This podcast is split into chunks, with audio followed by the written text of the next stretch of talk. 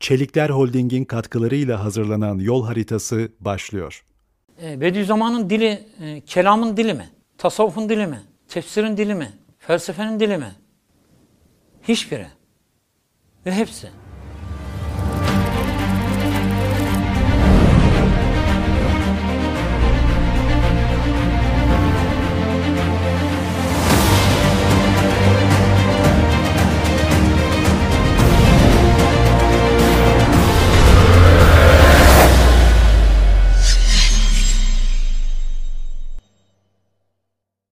Sevgili May Mecra e, seyircileri, e, May Mecra'nın yol haritası seyircileri hoş geldiniz.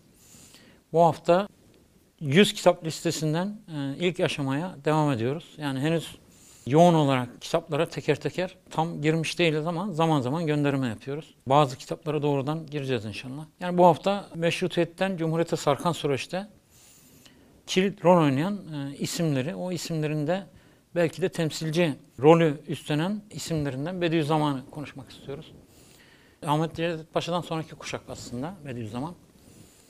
Aynı kuşaktan değiller. Ee, yani o açıdan zamanlamada böyle takdim, tehir falan olması da normal. Yani Bediüzzaman e, tam anlamıyla meşrutiyetten Cumhuriyete sarkan süreçte kilit rol oynamış isimlerden birisi. Yani Cumhuriyette etkisi devam eden, e, çok keskin bir şekilde özellikle kitle üzerinde etkisi devam eden düşünürlerden, alimlerden e, birisi. Yani o dönemdeki e, isimlere baktığımızda bu kadar kitle üzerinde etkili olan e, çok fazla isim yok. Yani Elmalı'nın var. Yani Elmalı kitleden ziyade aslında gene bir geniş kitlesi var ama sonuçta daha çok yani entelektüel çevrelerde etkili biri Elmalı. Ama aynı kuşaktan oldukları için ilginç paralellikleri, benzerlikleri, farklı yanları var. Onları da e, vurgulamak gerekir. Yani bu süreçte program içinde e, inşallah yeri geldiğince e, değinmek istiyorum. Şimdi Bediüzzaman'ın anlaşılması meselesinde e, sorunlar yaşıyoruz. Bediüzzaman'ın e, günümüze taşınması e, ve dolayısıyla Bediüzzaman üzerinden bir düşünür olarak kitleler üzerinde etkili olan bir düşünürün Bediüzzaman üzerinden aynı zamanda aydınlar üzerinde de, entelektüeller üzerinde, sanatçılar üzerinde de etkili e, olan bir düşünür olması gerekir normalde. Fakat maalesef böyle değil. Yani Bediüzzaman'dan e, yola çıkarak film yapan e, insanların olması lazım. Mimari tarz geliştiren insanların olması lazım. Sinema yapan, müzik yapan insanların olması lazım. Ama maalesef yok. Yani şart mı bu? Tabii ki şart. Yani ben Itri'den yola çıkarak Itri, müzik Itri'den yola çıkarak e, film dili geliştirmekten bahsediyorum. E, veya e, Sinan'dan, Mimar Sinan'dan yola çıkarak film dili geliştirmekten bahsediyorum. Yani mimarinin diliyle Sinan'ın e, mimari diliyle e, dolayısıyla film dili arasında e, nasıl bir alışveriş e, söz konusu olmalı? Yani o konu üzerinde kafa patlatılmasından bahsediyorum. Yani adam tutuyor, işte Tarkovski'den bahsediyoruz. Adam tutuyor. İncil'in dolayısıyla kutsal kitabın, mukadde, kitab mukaddesin e, ruhuna nüfuz ediyor adam yani. Bütün filmleriyle e, yapmaya çalıştığı şeyin yani özellikle o kutsal kitabın hakikat tasavvurundan, insan tasavvurundan bir şekilde yaptığı e, manevi bir yolculuk var. Yani yaptırdığı aynı zamanda. Yani bir şair, çok büyük bir şair mesela aynı zamanda. Yani kamerayla şiir yazan adam. Yani dolayısıyla kamerayla felsefe yapan adam aynı zamanda. Yani dolayısıyla kamerayla vaaz eden adam aynı zamanda. Yani şimdi o vaazı e, şey anlamında, negatif anlamda o vaaz etme e, kavramını e, kullanırız ama sonuçta daha pozitif anlamda kullandığımızda yani bir şeyin ne diyelim bir manevi hakikatin telaffuzu film diliyle, kamerayla telaffuz edilmesi işte karakterler üzerinden falan e, telaffuz edilmesi vesaire. Şimdi e, işin ilginç tarafı şu. Yani pat diye nereden nereye geliyoruz? İlginç bir şey bu. Çok önemli. Yani Bediüzzaman'dan e, Tarkovski'ye geldik. Yani bu güzel. Yani bu ilginç bir şey. Yani ancak böyle mesafe kat edebiliriz. Başka türlü olmaz. Yani şunu söylüyorum. Biz yani Kant'ın e, dolayısıyla Descartes'in dolayısıyla Wagner'in müzikte dolayısıyla Turner'ın resim sanatında Constable'ın falan yaptıklarını anladığımızda, bunları karşılaştırabildiğimizde dolayısıyla çağı tanıma konusunda mesafe kat edeceğiz. Çağı tanıdığımız zaman çağrımızın e, çağını söylediğini e, göreceğiz. Dolayısıyla çağrımızın çağını kurması yolculuğuna çıkacak insanları yetiştireceğiz. Yani Bediüzzaman, e, Babanzade Naim, e, Elmalı Hamdi e, çağrısı çağını kuracak insanları yetiştirecek insanlar. Şimdi Bediüzzaman'ın ve çağdaşlarının, sadece Bediüzzaman sorunu değil bu, çağdaşlarının e, anlaşılamamasında yani bizim özellikle yaşadığımız e, savunma psikolojisinin, e, yenilgi psikolojisinin dolayısıyla reaksiyoner psikolojinin genel olarak kullanacak olursak kilit rol oynadığını özellikle hatırlatmak isterim. Yani kendimizi küçümsüyor olmamızdan kaynaklanan bir şey var. Yani bizden bir şey olmaz hikayesi. Halbuki öyle değil. Yani öyle değil. Yani işte o, o espri nedeniyledir ki yani o aşağılık kompleksi falan nedeniyledir ki mesela iki tane adamdan bahsedeceğim. Yani Bediüzzaman'ın neden e, anlaşılmasının kolay olmadığı dolayısıyla anlaşılamamasının neden normal olduğu o zaman daha iyi anlaşılabilir. Yani birisi Erol Akyavaş, ressam. E, birisi Yalçın Koç, düşünür.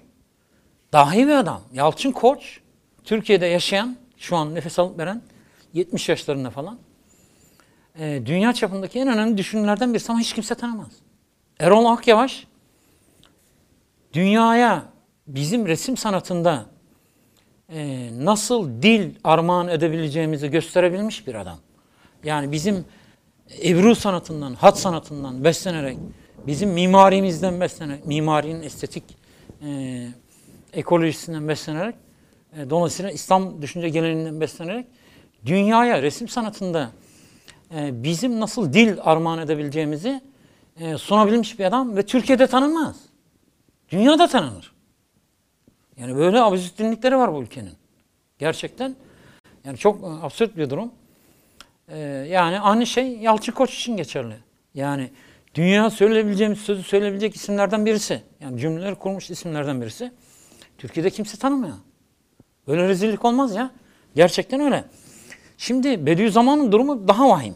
Yani yani hem gerçekten kendine özgü bir dili olan biri. Bediüzzaman'ın tefekkür dili e, kendine özgüdür. Onun altını özellikle çiziyorum. Yani mesela Elmalı'dan ayrılan yani odur. Yani kendine özgü olmasıdır. Yani Elmalı'nın da tabii ki kendine özgü yanları var ama Bediüzzaman bütün Meşrutiyet dönemindeki düşünürlerle karşılaştırdığımızda nevi şahsına münhasır bir düşünür. Yani o açıdan ayırıyorum. Yani orada karşılaştırılabilecek kişi e, Ahmet Cevdet Paşa. Yani Ahmet Cevdet Paşa ile Bediüzzaman'ı karşılaştırabiliriz. Ama Bediüzzaman'da enteresan olan yan şu. E, Bediüzzaman'ın dili e, kelamın dili mi? Tasavvufun dili mi? Tefsirin dili mi? Felsefenin dili mi? Filan. Hiçbiri. Ve hepsi. Yani böyle bir hikaye var. Ama şöyle bir, Bediüzzaman'ın kendisi de buna biraz dikkat çeker. Ee, Nur talebeleri e, bu konu üzerinde hiç anlamadıkları halde, çok net söylüyorum, çok özür dilerim. Hiç anlamadıkları halde, e, yani bu konu Bediüzzaman'ın büyüklüğünü anlatmak için e, bu konuyu anlatırlar, bu şekilde anlatırlar. Bediüzzaman'ın dili Kur'an'ın dili. Ama cümle şu, bu cümleyi kurmak lazım. Bütün İslam ilim geleneklerinden, e, söyleyiş biçimlerinden e, beslenerek, e, dolayısıyla Kur'an-ı Kerim'in dilini kavramış, e, zihin haritasını çözmüş bir mütefekkirden bahsediyorum. Kur'an-ı Kerim'in zihin haritasını çözmüş bir mütefekkirden bahsediyorum. Diyorum ama ben bunu e, nur talebelerine anlatamıyorum. Yani bir sıkıntı var. Anlayamıyorlar. Yani diyor ki Bediüzzaman'a, Bediüzzaman e, şöyle diyor. Ulumu diniye ile fünunu medeniyenin imtizacından hakikat doğar diyor. Şimdi buradan insanların anladığı şey şu. Ulumu diniye din ilimleriyle fünunu medeniye e, medeni bilimler. Yani ilimle, di, bilimle din e, bi, birleşirse buradan hakikat doğar diyor. Halbuki çok saçma bir şey. Bediüzzaman'ın kastettiği şey bu değil. Yani Bediüzzaman'ı insanların neden yanlış anladıklarını buradan anlayabilirsiniz. Tamam mı? Yani Bediüzzaman bütün her şey şeriatı garayı Muhammediye'ye vuran bir adam. Yani zihni seküler işleyen bir adam değil. Din, bilim diye birbirinden ayıracak kadar kafası karışık bir adam değil. Ama bizim kafamız karışık. Yani dolayısıyla Bediüzzaman'a muhatap olan, eserlerini okuyan insanların kafaları karışık. Dinle, bilimden, din ayrı, bilim ayrı diye bir şeyden bahsedildiğini anlıyorlar. Halbuki Bediüzzaman'ın zihninde, o dönemdeki bütün alimlerin zihninde siyasette, sanatta, mimaride her şey e, dinin şemsiyesi altında. Tabii bütüncül. Yani her şey zaten e, İslam'ın müdahale ettiği alana giriyor, alanlara giriyor. Dolayısıyla e, şeyi öyle al- algılamıyor. Bediüzzaman'ın sadece Bediüzzaman'la ilgili e, onun öğrencileri, talebeleriyle ilgili bir sorun değil. Bütün e, toplumun İslami kesimler de böyle. Adam dergi çıkarıyor. Çıkardığı derginin e, şeyi özelliği diyor ki edebi, ilmi, siyasi, dini dergi diyor. Halbuki edebi, ilmi, siyasi dediğin şeyin hepsini e, kapsıyor dini dediğin şey. Yani din ayrı bir kategori değil orada. Yani o zaman seküler bir kafaya sahipsin demektir. Derginin adı İslam, e, dolayısıyla logosunda bu yazıyor. Yani derginin adı İslam, İslam anlatıyor, Müslüman entelektüellere bahsediyor. Yani özellikle Müslüman entelektüelleri besleyen bir dergiden bahsediyorum. 1960'larda çıkmış bir İslam dergisi var özellikle. 1980'lerde çıkan e, Hak Yol'un çıkardığı dergi değil. Ondan bahsetmiyorum. 1960'larda, e, 50'lerde, 60'larda falan çıkmış. Böyle bir dergi vardı, İslam Mecmuası. E, İslam Medeniyeti, daha sonra başka e, bir dergi daha vardı benzer. Dolayısıyla e, yani derginin başlığında bu yazıyor, tamam mı? Bu ilginç, seküler bir kafa, bölmeli. Şimdi Bediüzzaman bölmeli bir adam değil ama Bediüzzaman'ı e, okuyan, Bediüzzaman'ın talebesi olduğunu söyleyen insanların zihni bölmeli, seküler. Bunun farkında değiller. Bediüzzaman'ın anlaşılamamasının nedeni Bediüzzaman'a muhatap olan, Bediüzzaman'ın eserine muhatap olan, Bediüzzaman'ın talebesi olduğunu söyleyen insanların bütün e, kendilerini Bediüzzaman'a kapatmaları ve kendilerini e, dünyaya e, aynı zamanda kapatmaları. Yani dünyaya derken İslam dünyasına da, İslam'ın düşünce birikiminde, dünyanın düşünce birikimine de kendilerini kapatmaları. Dolayısıyla Bediüzzaman'ın bunlar açılması mümkün değil. Mümkün değil. Yani e, sorulması gereken soru şu. Bediüzzaman çağdaş düşüncede nerede duruyor? Çağdaş İslam düşüncesinde nerede duruyor? Yani Bediüzzaman'ı ben bu cümleyi kurunca çok hoşuna gidiyor arkadaşların. Yani Bediüzzaman'ı çağdaş e, düşüncenin ufkuna taşımak, ufkuna taşımak diye bir şeyden bahsediyorum. Çok hoşlarına gidiyor. İyi de ne demek? Nasıl yapacaksın? Kim yapacak bunu? Niye şimdiye kadar e, olmadı bu iş? Değil mi? Yani e, Necip Fazıl'ın e, çocukları çıktı. Yani Necip Fazıl'dan Sezai Karakoç çıktı. Daha sonraki kuşaklar geliyor. Ama Bediüzzaman'dan ikinci bir kişi gelmedi. E, Bediüzzaman'ın kitaplarını, risaleler yazarken heves için değil, havas için yazdığını ben özellikle aynı zamanda havas için de yazdığını hatırlatmak istiyorum. Mesnevi Nuriye diye bir kitap yazdı. Mesnevi Nuriye niye yazdı? Kendisini Hazreti Mevlana'nın konumuna yerleştirdiği için. Yani bir şekilde çağdaş Mevlana olarak görmek istediği için. Yani Mevlana'ya nispetle yaptı bunu. Ve önemli bir eser. Yani Mesnevi Nuriye orta dönemi eseri. Yani bütün yani 3 Said'in 3 Said'den bahsediyoruz. Yani eski Said, yeni Said, 3. Said'den e, bahsediyoruz. E, ama yani bu ayrım yapıyoruz ama ben bu ayrımları da ilginç bir e, şeye de yerleştiriyorum.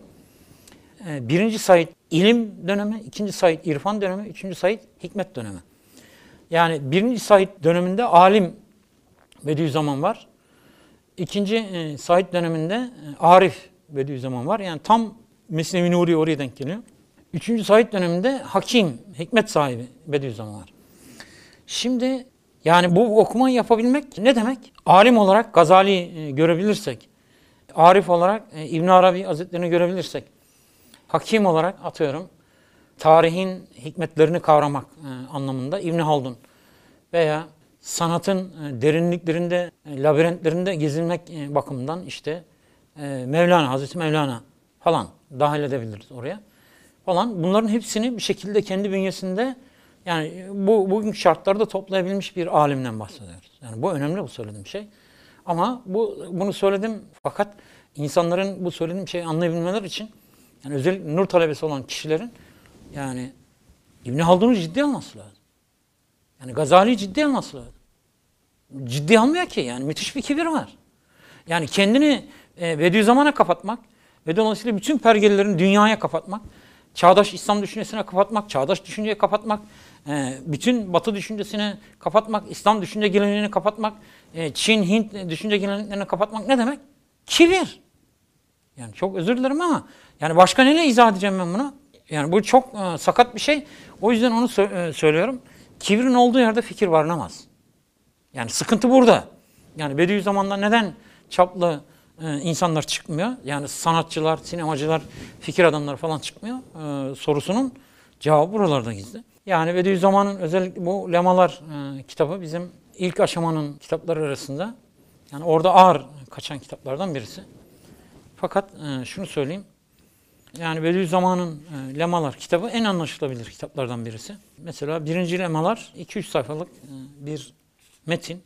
Aynı şey e, ikinci lemalar için de geçerli. Hazreti Yunus Aleyhisselam'ın e, hikayesini anlatıyor. Yani cümle şu. Elhasıl madem insan mahiyetinin camiyeti itibariyle, mahiyetinin camiyeti, kuşatıcılığı itibariyle e, sıtmadan mütellim olduğu gibi arzın zelzele ve ihtizazatından ve kainatın kıyamet engamında zelzele-i kübrasından mütellim oluyor vesaire gidiyor. Şimdi dil e, belki burada özel vurgulamak istediğim şey şu. Bediüzzaman Türkçenin Kur'an Arapçasıyla irtibatını, kurumasını, korumasını sağlayabilecek bir külliyat koydu ortaya. Bunun altını özellikle çiziyorum. Yani dolayısıyla sadeleştirilmesine şiddetle karşı çıkması çok önemlidir Bediüzzaman'ın. Yani bir şekilde Osmanlı Türkçesi zaten Bediüzzaman talebeleri e, büyük ölçüde Osmanlı Türkçesini e, Türkiye'ye şu an yayıyorlar. O açıdan da kendilerinden Allah razı olsun diyorum. Çok teşekkür ediyoruz. Aynı zamanda burada e, birinci lemalarda, ikinci lemalarda dikkat çekmek istediğim bir nokta var. E, o da İslam düşünce tarihinde bu kadar kondanse bir metin, kondansa bir metinde yani bütün neredeyse belli başlı disiplinlere dair en temel cümlelerin kurulmuş olması. Yani siz birinci lemaları, ikinci lemayı e, okuduğunuzda yani oradan bir estetik teorisi geliştirebilirsin, bir sanat teorisi geliştirebilirsin, bir siyaset teorisi geliştirebilir, siyaset felsefesi geliştirebilir, toplum felsefesi geliştirebilirsiniz, insan felsefesi. Çok net söylüyorum, medeniyet felsefesi geliştirebilirsiniz. Yani bu kadar e, muazzam metinler İslam düşünce tarihinde, bu kadar kondanse metinler İslam düşünce tarihinde çok fazla yok. Yani var, yani bir yığın metin var ama yani akademik, ilmi metinler anlamda var. Burada e, sanki şiir gibi yazıyor. Bediüzzaman'ın böyle bir üslubu da var. Hayal gücü çok güçlü. Yani üslubuna özellikle e, dikkat etmek lazım. Yani Kur'an'ın dili dedim ya o kıssa uslubu falan o da oradan geliyor aynı zamanda. Yani o tahkiye e, geleni hikaye ederek anlatan e, bir tarafı var. Yani o yüzden ben açıkçası Bediüzzaman'ın talebelerinin çok sorumlu olduğunu düşünüyorum. E, aynı zamanda Bediüzzaman'ın talebelerinin dışındaki İslami kesimlerin de Bediüzzaman'a ilgisizliklerinin kabul edilmesi mümkün olmayan bir şey olduğunu düşünüyorum. Yani onun e, gerekçesi de Bediüzzaman'ın kovuşturmaya tabi tutulması, hapishanelerde çürütülmesi, kitapların yıllarca, on yıllarca yasaklanması. E, o yüzden insanlar çekinirler biraz. Yani bu da tuhaf bir şey. Tam tersine gitmesi lazım üzerine. E, yani yasak diye. İki, bir de e, bilim din meselesinde e, Bediüzzaman'ı yanlış anladıklarını düşünüyorum. Yani Türkiye'deki İslami kesimlerin, İslam entelektüel birikim çok ciddi bir mesafe, irtifa kaydetti. Özellikle tradisyonel ekolün düşünce hayatına, Türkiye'deki İslami düşünce hayatına girmesi, Batı düşüncesiyle, e, klasik İslam düşüncesiyle dolayısıyla daha imajinatif, verimli ilişkilerin kurulmaya başlanmasıyla birlikte dolayısıyla Bediüzzaman'ın talebelerinin bunlardan haberinin çok fazla olmaması, ilgilerinin olmaması, sadece Bediüzzaman'a kapandıkları için ne olup bittiğini göremedikleri için dolayısıyla Bediüzzaman çağımıza ne söyler? Dolayısıyla e, çağdaş düşüncede nerede durur falan yani o konuda mesela ben yazdım. Ben ben niye ben yazayım, ben yazayım? Yani bir sürü nur talebesi var onlar yazsınlar. Yani Nietzsche ile Bediüzzaman'ı karşılaştıran 40-50 sayfalık e, makale e, yazıyorsun falan. Yani onun için Bediüzzaman önemli bir adam. Elmalı e, çok önemli bir adam. Babanzade Naim çok önemli bir adam. İsmail Hakkı İzmirli çok önemli bir adam. E, yani felsefede özellikle büyük işler yaptı. E, büyük metinleri var, çok önemli metinleri var. Said Halim Paşa önemli bir adam mesela. Yani bu isimlerin yeniden okunması lazım. Yeniden keşfedilmesi lazım. Yani bunların hepsi birer terra incognita. Keşfedilmemiş kıta. Dolayısıyla kökle, kadimle e, irtibatı kurmuş insanlar. Köklere inemezseniz göklere yükselemezsiniz. Mecburen bizim kaynaklarımıza gitmemiz lazım ki e, geleceği getirelim.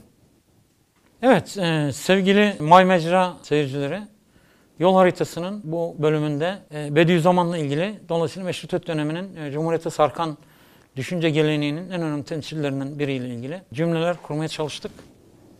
Hayırdır?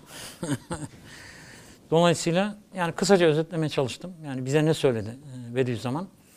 Neyi anlayamadık, niçin anlayamadık? Dolayısıyla nasıl anlayabiliriz? Bu konu üzerinde e, biraz kafa yormaya çalıştık. Önümüzdeki hafta Cemil Meriç'e giriş yapacağız. Ne zaman nasıl çıkarız onu Allah bilir. Yeni yol haritalarında buluşmak üzere diyorum. Buyur kardeş bir şey söyle. Bir şey söyleyeyim mi? Buyurun. Şey olur ya korsanlar geliyor. Evet ya. evet. Yaşasın medeniyet tasavvur okulu. Vallahi bilmiyorum bunu. Şimdi ama bunu çektiler mi bunu? Yani bunu ben size söyleyeyim. eee, bunu şeyde kullanabilirler. Fragmanda da. Fragmanda gider. Yende de gider mi? Gitmez mi? Gider. Yani bence gider. Ne?